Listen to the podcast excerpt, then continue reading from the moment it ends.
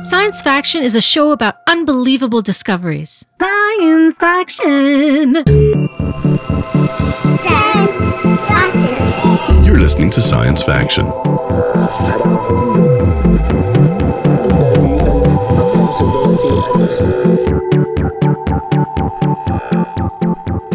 Dalal, what do you picture when you think about ants? I see myself as a kid in summer. I'm outside, holding one of those looking glasses, which I had taken from my mom's desk. And I'm dying to find out if what my sister told me is true. Can I really set that little thing on fire? what about you? Ants also remind me of a summer afternoon.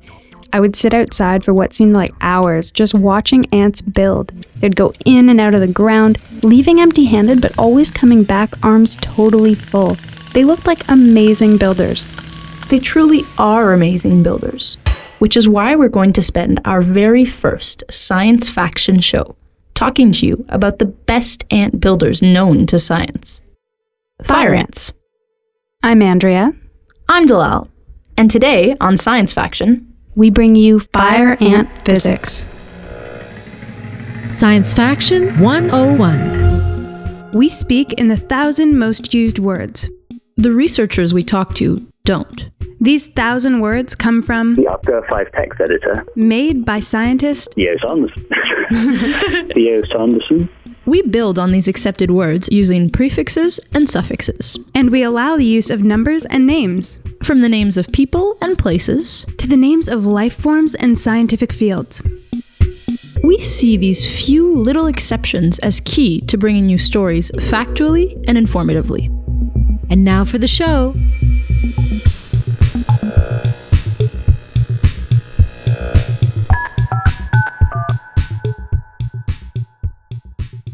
Ants come from wetlands in the Brazilian Amazon, where it rains a lot.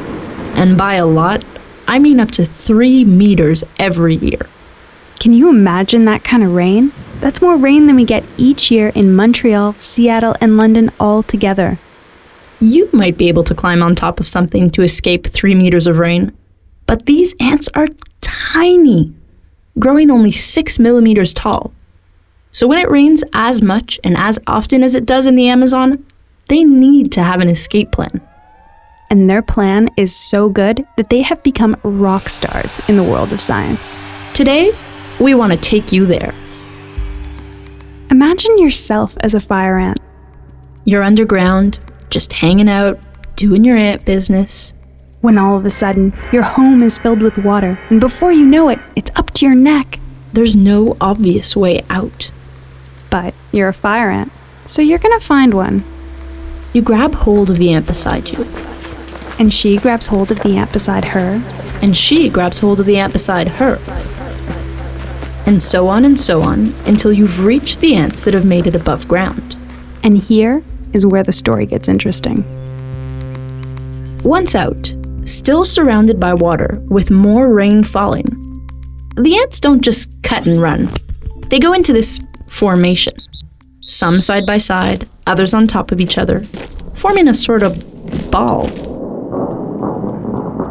Meet one of the world's top fire ant researchers. Uh, my name is David Hu, pronounced Who like the British sitcom Doctor Who. He first heard about fire ants Solenopsis invicta when he was in grad school. at the Georgia Institute of Technology. He now works with, Craig Tovey, he's a he's a mathematician. In particular, he's a modeler. And he used to work with, Nathan Mlot, he's the first brave soul to really study fire ants the way we study them, which is from the perspective of engineers. Together, this team has figured out a lot about the physics of these fire ants. To do this, they had to bring the ant world into their lab, they brought a ton of ants from the great outdoors of Georgia right into Georgia Tech. At any given time, there'll be about 600,000 ants in our lab, maybe five or six colonies. A colony is about 100,000 ants, which is about two cups. A word of warning do not try this at home, kids. Fire ants are very hard to keep um, in a container. And they won't delay before setting up shop just about anywhere. And we have to deal with these emergency calls all the time because ants are always escaping our lab. that sounds very funny. One of the first things they tried to figure out is how this Magical ant ball. works. So they put thousands of ants into the water to see how they'd react. And what happened? The ants just stayed on the surface. Minutes passed, with some ants under the water and others on top. You'd think that the ones underneath would run out of air. But they didn't. And here's how David explains it. What the ant does, if you look very closely at images of an ant underwater, it actually traps air bubbles all around its body. Um, imagine if you went underwater and you had all these sort of um, Christmas ornaments of bubbles stuck to you. Well, the ant has so many that, first of all, those bubbles help buoy it back up to the surface and breathe um, underwater like a fish. And so that's how the ants survive when they're underwater. They don't drown. This ant ball can actually stay in the water not just for minutes, or days, or even weeks. These rafts, sometimes they float out to the ocean. So imagine it's sort of this lost ship, and they'll survive for months, and they'll actually start eating eating their eggs and eating their babies and things like that. More Fire Ant Physics right after this break. Hi, I'm astronaut Chris Hadfield. You're listening to Science Faction.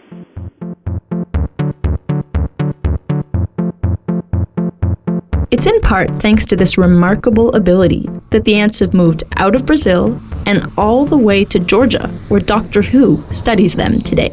And get this the ants didn't stop at Georgia. They're now on every continent except for Antarctica. That's amazing. That's amazing. That's amazing. That's really amazing. That's so cool. Okay, okay, I'm moving on. But that's not even the exceptional part. It's what they do getting from one place to the next that is unlike any other animal.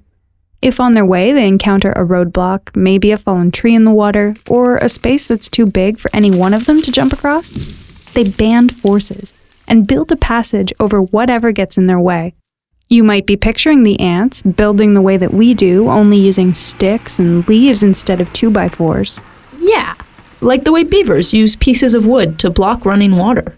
But what sets fire ants apart from the rest is that they don't need stuff to build with. They act as little miniature building materials. So they're both construction workers and they're the bricks. And to top it off, they're also the repairmen. If a crack forms, the ants immediately move around to fill it in. Fire ant buildings therefore have the ability to self repair. Just imagine if our buildings were able to fix themselves, like the ants' buildings can. We wouldn't have to worry about old, falling down buildings like the Leaning Tower of Pisa ever coming to the ground. Its building blocks would just keep putting themselves back together again. There's been a lot of interest in building what's called self healing materials. But it's the idea of having materials like bricks and concrete behave a lot more like living materials. Okay, let's revisit the facts. First, we have a group of fire ants that can stay on water for months at a time. Second, these ants are able to use themselves as building blocks in getting from water to safety. And third, fire ant buildings have the ability to self repair. That's already a lot, but Hu thinks that there's a lot more that we can learn from these ants? He hopes that his research will tell us how to build tiny computerized blocks that mirror the ants' activity and repair themselves, or maybe even put themselves together. Just like the ants do. So, he and his team run all kinds of small experiments. They press, push, and pull the ants in all directions. They even drop them to understand how they put themselves back together again. So we're really interested in quantifying how good building materials the ants are. It's basically kind of like a torture chamber for ants. That's what our lab is. It's kind of the unofficial motto. But Hu's team is doing more than just putting the ants through hell? They're doing serious fire ant physics. Imagine you have ants and they built a bridge, and we'll subject that bridge to shaking. So we'll have these very high precision shakers where we can change the amplitude and vibration of the shaking to similar that the ants would experience in nature. They act like a really strong wind, or like breaking waves. To see how the ants react, they make a movie. We basically use high speed video. These cameras that record um, 5,000 frames per second, so almost more than 100 times faster than a regular camera. And we can record where each ant goes in the bridge, and we can record how quick, how much the bridge um, changes in shape due to the due to the um, stimuli applied. So then, they make some popcorn, watch the movie, and look very closely at each still. And what caught their eye had to do with the physical state of the ants. Or should we say, states? Um, the ants are what we call a viscoelastic fluid. A visco what? Take another listen. Um, the ants are what we call a viscoelastic fluid. You know, I don't really get what that means. Um, that means they have the properties of both solid materials and fluids. So one question we ask are, are they a fluid or a solid? Seems like a pretty simple question. Well, it turns out that they're both.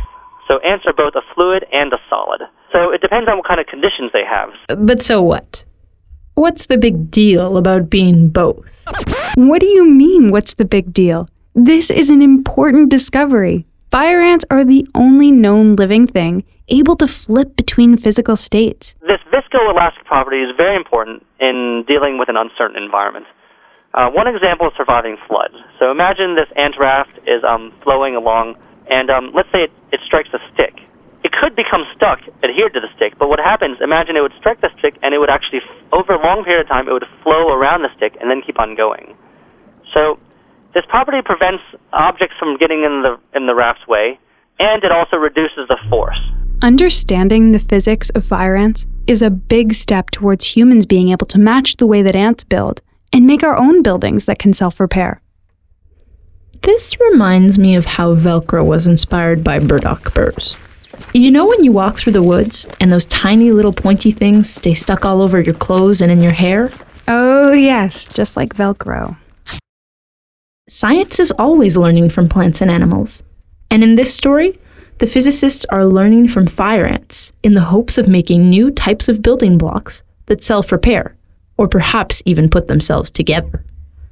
This is the field of modular robotics. So imagine you have a bucket of small robot parts, and um, you dump it on the ground, and these small robots would link their bodies together and stand up and eventually build a larger, more capable robot.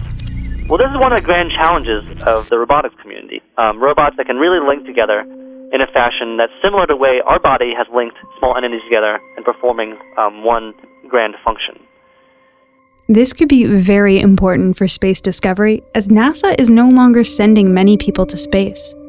With this technology, we could send a single set of computerized parts that can put themselves together in different ways and perform many different jobs. Back here on Earth, this same technology could be used to make one bucket of stuff that does lots of everyday jobs, like cleaning the car or cutting the grass. But we're not quite there yet. So, in the meantime, the next best thing might just be to keep learning from those fire ants. I think David said it best, so we'll give him the last words of the day. I mean, a lot of things that ants can do are only what roboticists could dream of. So imagine 100,000 individual entities, and um, they all combine together and they form one task. There's an inherent robustness in having lots of different parts.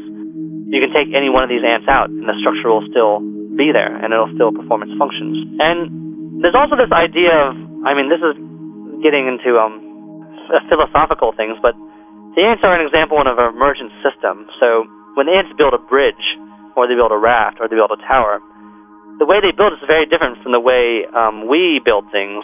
So there's no sort of construction worker, there's no boss, no leader. The building emerges from the ants following these simple rules and just interacting. I mean, you can imagine it's similar to the way your brain works. Your brain is composed of individual cells that really just all they do is fire, um, and they fire according to whether they're fired upon you have one or two cells, you don't really get very much. Same with one or two ants, but when you put a hundred thousand together, you start to get things that can think, and then you got Shakespeare and things like that. And so, understanding the physics behind how these emergent things come about from these simple interactions, that's that's sort of also one of the big um, interests in why we're studying ants too.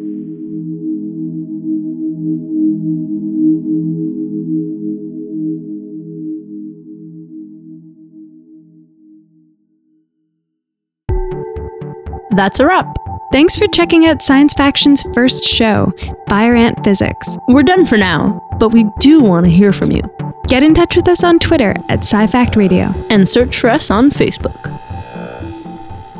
Science Faction is Dalal Hanna and Andrea Reed, with sounds and music made by Nick Schofield, and is supported by Jeune Volontaire.